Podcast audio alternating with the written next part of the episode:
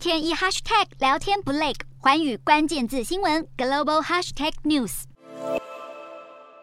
美国财新杂志公布了今年全球五百大企业排行榜。尽管美国零售电商巨头沃尔玛和亚马逊毫无悬念包办了前两名，但第三到五名分别是中国国家电网、中石油和中石化，全是中国企业。财新杂志指出，大中华地区上榜企业营收总和首次超越了美国的上榜企业。不过，财新杂志的算法是把鸿海、台积电、和硕和人保等九间榜上有名的台湾企业也算在内。如果把台企拿掉，美国企业的表现比起中国还是略胜一筹。分析指出，如果只看净利润，榜上一百二十四间美企总和达到一点二五兆美元。但是榜上的一百四十五间台企与中企则是五千九百八十七亿美元，企业数比较多间，利润却不到一半，显示在美国企业的经营和获利手法上，台湾与中国企业还是难以望其项背。另一方面，在上榜的中国企业中，国有企业的比例竟然飙破六成，引发担忧。北京当局的国进民退策略恐怕损及中国经济的永续成长。不过，有看法认为，榜上的中国企业还是有亮点，像是中国电动车大厂比亚迪，发展模式与特斯拉十分相似，今年第一次登上了财新五百强榜单，备受关注。